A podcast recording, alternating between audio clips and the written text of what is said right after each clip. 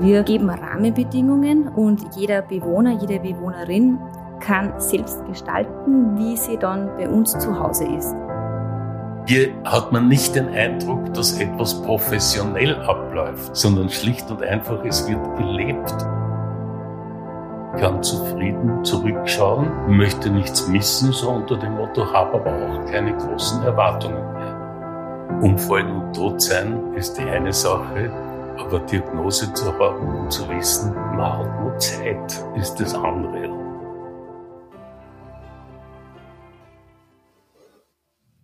Herzlich willkommen zu Kaleidoskop Leben, dem Podcast der Elisabethinen für ein inspiriertes Leben.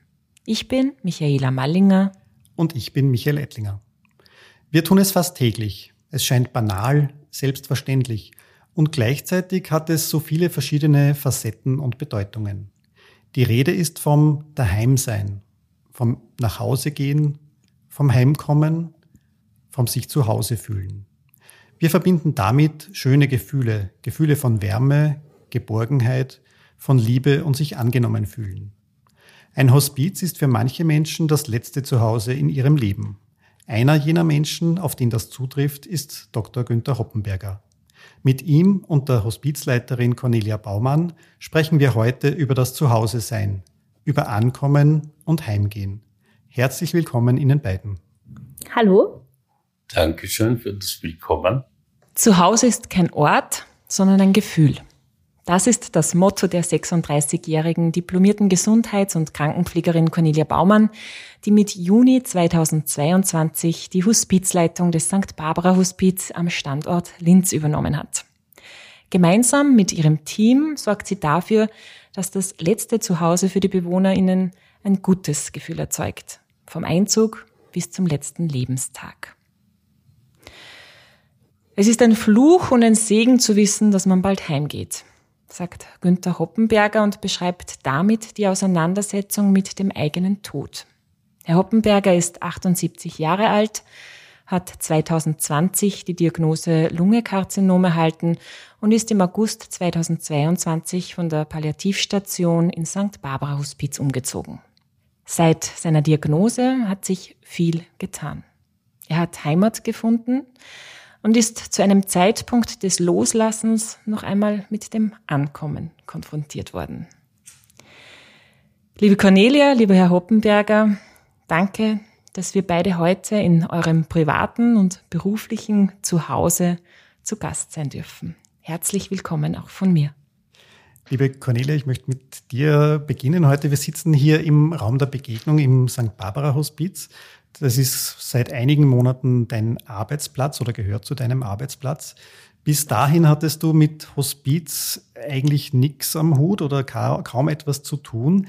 Wie kommt es, dass du dich trotzdem für diesen Ort als Arbeitsplatz entschieden hast? Gibt es da anfangs Berührungsängste oder was hat dich generell bewegt, dich hier zu engagieren?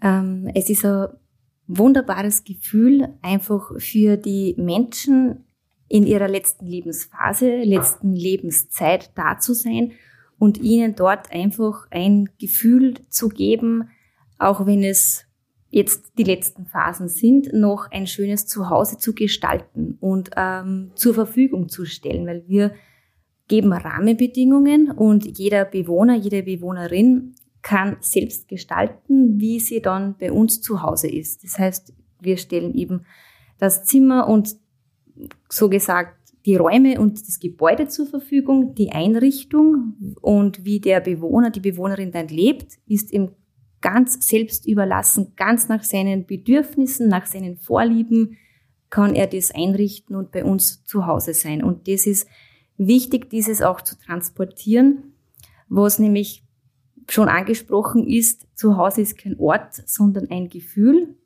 Und man soll sich hier auch einfach zu Hause fühlen und wohlfühlen. Und da sind private, persönliche Dinge ganz, ganz äh, maßgebend, damit das auch umgesetzt werden kann. Bist du persönlich schon angekommen, nach Hause gekommen hier? Tag für Tag sozusagen. Äh, ein Stück äh, geht's weiter, weil man auch als Hospizleitung ganz viel aktiv gestalten kann im Hospiz. Ähm, wie wir hier sitzen im Raum der Begegnung, das ist ja wie ein Wohnzimmer. Kann man sich das vorstellen? Wir haben hier eine ausziehbare Couch, wir haben hier den Couchtisch, wir sitzen da in einer gemütlichen Ecke beisammen bei wunderschönem Sonnenschein und gibt auch so ein kleines Gefühl von daheim und zu Hause. Das heißt, so Hospiz ist auch für die Mitarbeiterinnen und Mitarbeiter hier in gewisser Weise ein Zuhause, vielleicht ein, also ein berufliches Zuhause. Muss es das sein? Um hier mitzuarbeiten und mitzuwirken und für die Bewohner da zu sein, ist äh, die Einstellung bestimmt die richtige, damit man das auch weitergeben kann an den Bewohner. Zu Hause sein, nach Hause kommen, heimgehen. All diese Phrasen drücken so viel Unterschiedliches aus und verändern im Laufe des Lebens auch immer wieder ihre Bedeutung. Herr Hoppenberger, wenn Sie auf Ihr vergangenes Leben, ans Heute, aber auch an die Zukunft denken, was verbinden denn Sie ganz persönlich mit diesen Begriffen? Was heißt das für Ihr Leben? Naja, Leben lässt sich ja strukturieren in Etappen oder zum Teil auch nur Episoden. Und so gesehen ist es eine logische Abfolge fast, also äh, der ich selbst folgen musste, sage ich jetzt einmal, von der Diagnose äh, bis zu austherapiert äh, über Palliativ und dann mit der äh, tollen Gelegenheit, dass dann eben etwas frei wurde im Hospiz, äh, was wieder zu neuen Überlegungen veranlasst natürlich, weil man oft ja äh, ganz was anderes verbindet, als man dann, wie ich jetzt erfahren konnte und erleben konnte, dann tatsächlich vorfindet. Und, und so war das also wirklich eine, ein, ein, ein Glücksfall, dass ich relativ rasch innerhalb von einer Woche von Palliativstation der Elisabethinern äh, hierher kommen konnte. Und das ist zu meinem Zuhause geworden. Also wenn mich jemand fragt in, in der Stadt, wenn ich aufgelesen wäre, werde, entweder weil ich mich selbstständig gemacht hätte und über den Boden gekrochen bin oder so, äh, aber auch sonst im Rollstuhl, wenn es heißt nach Hause, dann ist damit zu verstehen äh, die Haarerstraße 15. St. Barbara Hospiz.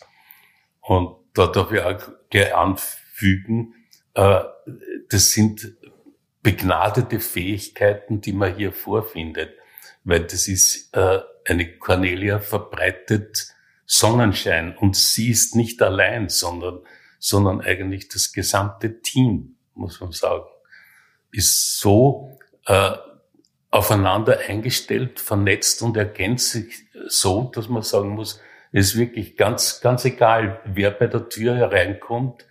Es ist wie ein, ja, ein, ein, ein kleiner Lichtblick, ein Sonnenschein, der, äh, der Freude bereitet, ganz einfach. Mhm. Sie haben es ja selber gerade ein bisschen angesprochen. Man verbindet wahrscheinlich, wenn man es selber nicht kennt, mit Hospiz was anderes, als Sie jetzt hier erlebt haben oder erleben dürfen noch. Ist es Ihnen äh, leicht gefallen, hierher zu gehen und hier auch anzukommen? Ich muss gestehen, in meinem Fall ja, weil die Alternative war eigentlich also eben daheim, äh, wo eine überforderte äh, Ehefrau mit all dem konfrontiert gewesen wäre, äh, wo die Betreuung in einem Ausmaß hätte stattfinden können, keinesfalls so wie hier, sondern äh, es wäre für mich ein, ja, das, das klingt jetzt alles also eigentlich äh, unfair, wenn ich das sage. Also äh, dort hätte ich den Eindruck gehabt, es, es kann nicht schnell genug gehen. Hier habe ich den Eindruck, es kann nicht langsam genug gehen. also äh, wo man dann äh, pendelt, also auch gefühlsmäßig, ne? dass man sagt, was kann ich tun, um den Prozess zu beschleunigen. Ne? Ich war 2020 bei der Diagnose eigentlich, wo ich sage, ich darf auf ein reichhaltiges, erlebnisreiches Leben zurückblicken, äh, möchte nichts, weder Positives noch Negatives missen, was mir untergekommen ist. Und insofern äh, war das dann also auch die, die Entscheidung, wo ich sage, naja, hier daheim, ich vegetiere dahin. Also ich bin mir, das war, es war nicht allzu lange, aber bin mir vorgekommen, eher wie in einer Aufbahrungshalle, wo ich natürlich auf, auf Wunsch und Zuruf äh, so unter dem Motto, könnte ich ja Wasser haben, dann habe ich ja Wasser gekriegt oder so irgendwie. Nicht?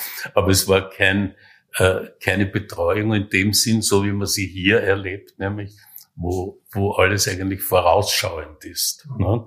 Also wo, wo mitgedacht wird und wo, wo, wo geschaut wird, ja, kann einer überhaupt was anfangen, wenn man immer Flaschen Wasser hinstellt, ne? wo man sagt, zu Hause ganz so arg wäre es nicht gewesen, auf Zuruf geht's, aber wo man sagt, das nutzt dem nichts, wenn man jemanden, der eine Flasche nicht mehr aufmachen kann, vom, vom manuellen her, eine Flasche Wasser hinstellt. Nicht? Also das und, und das ist halt äh, alles hier, wo man sagen muss, also das ist nicht nur, hier hat man nicht den Eindruck, dass etwas professionell abläuft, mhm. sondern schlicht und einfach, es wird gelebt und mit, äh, mit so viel, ja, man fühlt sich also ein, eingebettet oder soll man sagen, ja, wirklich. So einen, einen häuslichen Zugang, so, wie, wie wird's denn daheim sein? Wenn ich daheim in meine eigenen vier Wände bin, in meiner Wohnung, in meinem Haus, was würde ich denn da jetzt machen? Wenn ich jetzt am Sonntag einen Schweinsbraten koche oder kriege, dann darf es ja gerne mal ein Glas Bier dazu sein. Oder zu ein gutes Achtel Rotwein am Abend, wenn man das am, zu Hause gern gelebt hat, dann spricht ja im Hospiz absolut nichts dagegen, das hier so fortzuführen und weiterzumachen. Mhm. Und, und, trotzdem hat man im Hospiz andere Möglichkeiten, die Bewohnerinnen und Bewohner zu betreuen, als man das wahrscheinlich zu Hause hat. Natürlich. Natürlich, ja, ja. Ist es, wenn man hier einzieht, und Sie haben gesagt, in Ihrem Fall war es eine Erleichterung oder eine gute Entscheidung, dass man zu diesem Zeitpunkt erst anfängt, sich mit dem eigenen Tod intensiver auseinanderzusetzen oder passiert das schon vorher? Und wie geht's denn dann, wenn alle so gut drauf sind und man denkt über den Tod noch? Ich frage mich das schon manchmal, hält man das dann überhaupt aus? Naja, wie gesagt, ich habe eigentlich 2020, also spätestens mit der Diagnose begonnen, mich dann intensiv damit auseinanderzusetzen, aber eigentlich äh, mit der Schlussfolgerung, äh, ich habe es relativ locker hingenommen und gesagt, ja, eigentlich, ich kann zufrieden zurückschauen, äh, möchte nichts missen, so unter dem Motto, habe aber auch keine großen Erwartungen mehr. Das heißt, so wie manche, die sagen, um Gottes Willen, ich habe vergessen, noch Bungee Jumping zu machen oder was mit 90. Ne?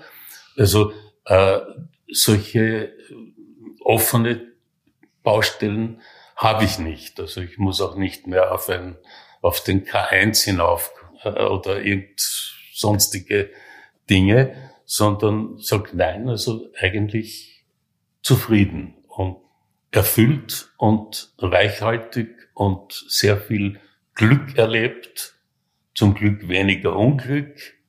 Und äh, insofern war ich eigentlich offen eingestellt gegenüber dem Sterben und eher also im philosophischen Bereich. Also das ist auch das, wo ich also mit der, mit der Seelsorge auch in interessanten Gesprächen bin, der ja auch aus der Naturwissenschaft kommt, so, so wie ich. Und da haben wir also sehr, sehr tolle Gesprächsbasis was, was ich auch sehr wohltuend finde für hier, weil im Grunde genommen, ja, man setzt sich viel zu wenig eigentlich auseinander mit dem Sterben. Dabei ist es wichtig, weil sonst hätte man ja überhaupt nichts machen. Weil man könnte, man könnte alles immer erst dann morgen machen. Ne? Sie haben mir erzählt, Sie haben 2020 begonnen, eine Liste aufzusetzen an weniger Bungee-Jumpen und Co., was noch gemacht gehört, sondern viel mehr wer, was sind Menschen, mit denen ich vor meinem Tod noch mal in Kontakt treten möchte, oder? Ja, die, das, äh, was ich glaube ich am Anfang ja angesprochen hat, äh, haben mit Segen und Fluch, nicht? wo ich sage, Umfallen und Tod sein äh, ist die eine Sache, aber Diagnose zu haben und zu wissen, man hat noch Zeit äh, ist, ist das andere. Und das habe ich aber aufgegriffen eigentlich und habe gesagt, na ja, jetzt kann ich mich für bei wichtigen Menschen meines Lebens kann ich mich verabschieden, kann mich bedanken, kann mich entschuldigen für, für, für Dinge äh, und bin das angegangen. Also 2021 im Endeffekt. Und äh, ja, äh, bei manchen dann sogar schon mehrmals Verabschiedungstour unter dem Motto, äh, tut mir leid, ich lebe noch immer, gehen wir, mit, gehen wir miteinander essen und lass uns plaudern. Ne? Und äh, ja, ganz einfach, ja, ist ja nett und vor allem, also wenn man, wenn man darüber auch offen reden kann, wo man sagt, also es ist äh, wichtig, war mir immer zu sagen den Leuten, die glauben so unter dem Motto, die Medizin wird was machen und es wird irgendwas besser, wo ich sage, na bitte am Boden bleiben und realistisch bleiben. Es wird nichts besser, sondern man muss sich umstellen und muss zufrieden sein mit allem dem, was noch geht. Das heißt, dass man sich freut, das kann ich noch, das bringe ich noch zusammen. Und wenn es ist mit irgendwelchen Tricks, ich sag, weiß auch, wie ich mittlerweile in eine fest verschlossene Mineralwasserflasche hineinkomme. Aber da muss man halt ein paar Tricks anwenden und einklemmen und, und so weiter. Dann, dann geht's. Also solche Sachen, sich freuen an dem, was noch geht. Aber man fällt natürlich immer in das Hadern äh, rein und, und sagt Kuckuck, wieso äh, wieder fällt irgendeine Funktion weg und äh, Mikromotorik äh, haut nicht mehr, mehr hin und, und, und, und all diese Dinge. Ne? Aber das ist dann das, der, der bewusste Umgang eigentlich mit dem Sterben, dass man sagt, schlicht und einfach so ist es, es geht scheibchenweise, geht es bergab, aber solange es so halbwegs konstant ist, ist es schön und genießen äh, der Zeit. Hm? Und wie haben die Menschen, die Sie besucht haben, noch äh, oder die Sie immer noch besuchen, wie, wie, nehmen Sie das, wie nehmen die das auf? Äh, es waren bis auf wenige Aufnahmen genau die, die durchaus auch damit umgehen konnten. Und dieses ihr, ihr ganz privates Leben hat hier im St. Barbara Hospiz offensichtlich auch Platz und ein Zuhause gefunden. Absolut, ja.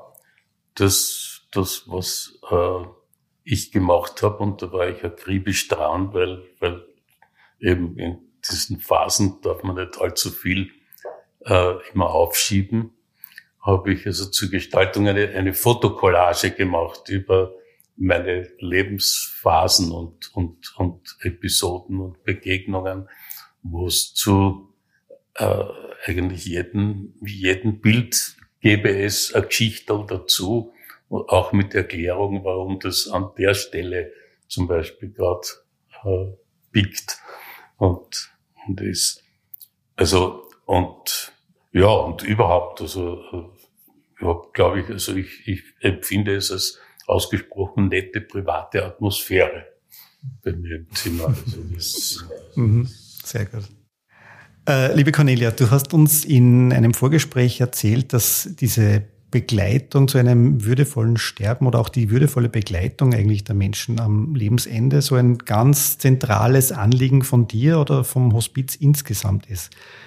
Wie würdest du das jetzt anhand von Beispielen vielleicht auch äh, beschreiben? Wie, wie könnt ihr das umsetzen? Ähm, es ist einfach so, dass wir uns mit dem Bewohner in Verbindung setzen, natürlich auch mit seiner Biografie. Jeder Mensch hat seine Geschichte, seine eigene Geschichte, sein eigenes Leben. Und für manche ist es schon nicht einfach, äh, umzuziehen, wegzuziehen und in eine neue Umgebung anzukommen, heimzukommen. Und äh, dann ist es einfach mein Bedürfnis, dass man die Bedürfnisse und die, die Vorlieben von den Bewohnern und von den Personen, die einziehen und auch von Angehörigen und zugehörigen Menschen ähm, mit unterstützt, dass das einfach nicht verloren geht, sein Leben. Dass ähm, zu keinen Verboten kommt oder zu keinen, na, das geht da bei uns im Hospiz nicht. Es ist eigentlich so, dass wir alles ermöglichen, ganz unter dem äh, Aspekt, alles kann, alles darf, nichts muss. Also wir bieten ganz viel verschiedene Sachen, sei es irgendwelche Aktivitäten oder ähm, Ausflüge was haben wir nur Tagesprogramme, eben auch äh, Besuche, die wir äh, einfach auch vermitteln, dass man sagt, es kann mal wer da bleiben über Nacht, es kann wer mit dem Bewohner gemeinsam Mittagessen, es kann rausgegangen werden in ein Gasthaus. Ähm, einfach das zu vermitteln, eigenständiges Leben, selbstbestimmt zu sein, auch noch in der letzten Lebensphase. Und könnt ihr das alles aus dem Team des Hospiz äh, leisten oder habt ihr da noch Unterstützung von, von den Angehörigen beispielsweise? Genau, also von Angehörigen und Zugehörigen auf jeden Fall, sofern sie sich das zutrauen, auch noch mit äh, dem Bewohner irgendwie Ausflüge zu machen oder fortzugehen. Und ansonsten gibt's immer die Unterstützung auch von ehrenamtlichen Mitarbeitern des Roten Kreuzes oder auch das Rotkreuz Wunschmobil. Wenn jemand sagt, er hätte nur gern irgendwie eine Fahrt an den See oder er möchte nur irgendwas erleben, wo man eben sagt, okay, da braucht man jetzt einen professionellen Transport, dann ist es durch das Wunschmobil zum Beispiel möglich. Herr Hoppenberger, kommt diese Philosophie des selbstbestimmten Lebens bei Ihnen auch an, praktisch? Wie nutzen Sie das? Äh, naja, das sehe ich schon ein bisschen differenzierter, weil äh, da muss man unterscheiden, selbstbestimmt äh, vom, vom Geistigen oder vom, vom, vom Wollen her und von der Realisierung dann. Ja? Also das, äh, das Selbstbestimmte sage ich nur also als, als Beispiel, wenn wir das heute auch gehabt haben. Selbstbestimmt ist das, wo ich sage, so jetzt stehe ich auf und setze mich selbst in den Rollstuhl. Und die Realität ist das, dass ich leiten muss, dass man mich vom Boden aufklappt. Ne? Also äh, da, da muss man differenzieren. Aber von den Möglichkeiten her, sage ich, ist ein selbstbestimmtes Leben äh, hier absolut möglich. Also äh, ich wüsste nicht, wo das besser realisierbar wäre.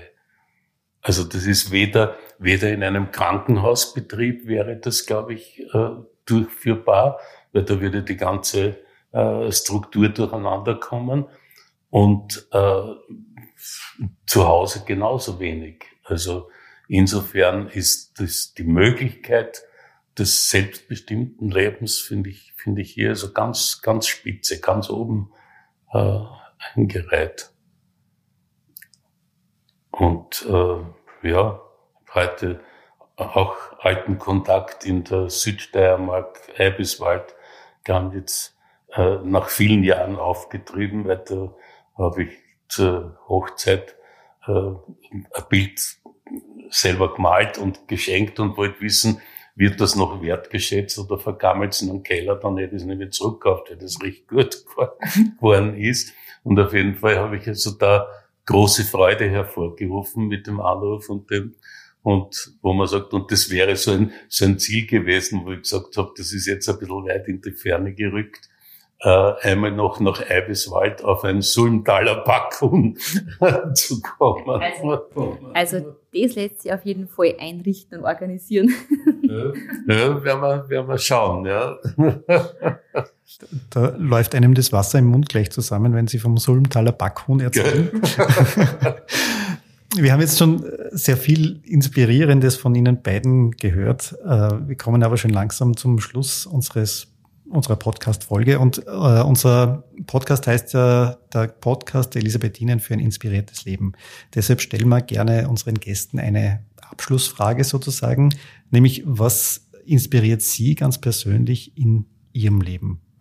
Cornelia, magst du vielleicht beginnen? Mhm. Also für mich ist es auch diese Selbstbestimmung und selbst zu entscheiden, wie wir das auch vorher schon angesprochen haben, Möglichkeiten wahrzunehmen, aber nicht hineingedrängt zu werden. Wie gesagt, man gibt verschiedene Möglichkeiten, etwas, an etwas teilzunehmen, aber es, es muss nicht. Wir haben einfach das, das Angebot, damit eben hier Leben im Hospiz passiert. So wie man ja, wie ich daheim auch lebe und was ich gern mache in meiner Freizeit. Und das auch ins Hospiz mitzunehmen. Das heißt, ich nehme eigentlich sehr viel von meinem äh, privaten, äh, wie soll man sagen, privaten äh, Bedürfnissen mit in die Arbeit. Und für jeden Bewohner oder jede Bewohnerin wird dann einfach ähm, nachgefragt und, und, und ausgefragt, was ist denn wichtig? Was, was, was gibt nur ähm, ein schönes Gefühl und was macht nur Freude? Was, was zaubert jemanden ein Lächeln ins Gesicht? Und das ist, wenn man das dann kriegt, das inspiriert natürlich Tag für Tag aufs Neue. Herr Huppenberger, wenn man Ihnen die Frage stellt, was inspiriert Sie an Ihrem Leben? Oder im Leben eigentlich? Im, im, im Leben, ja, ich wollte gerade sagen. Also,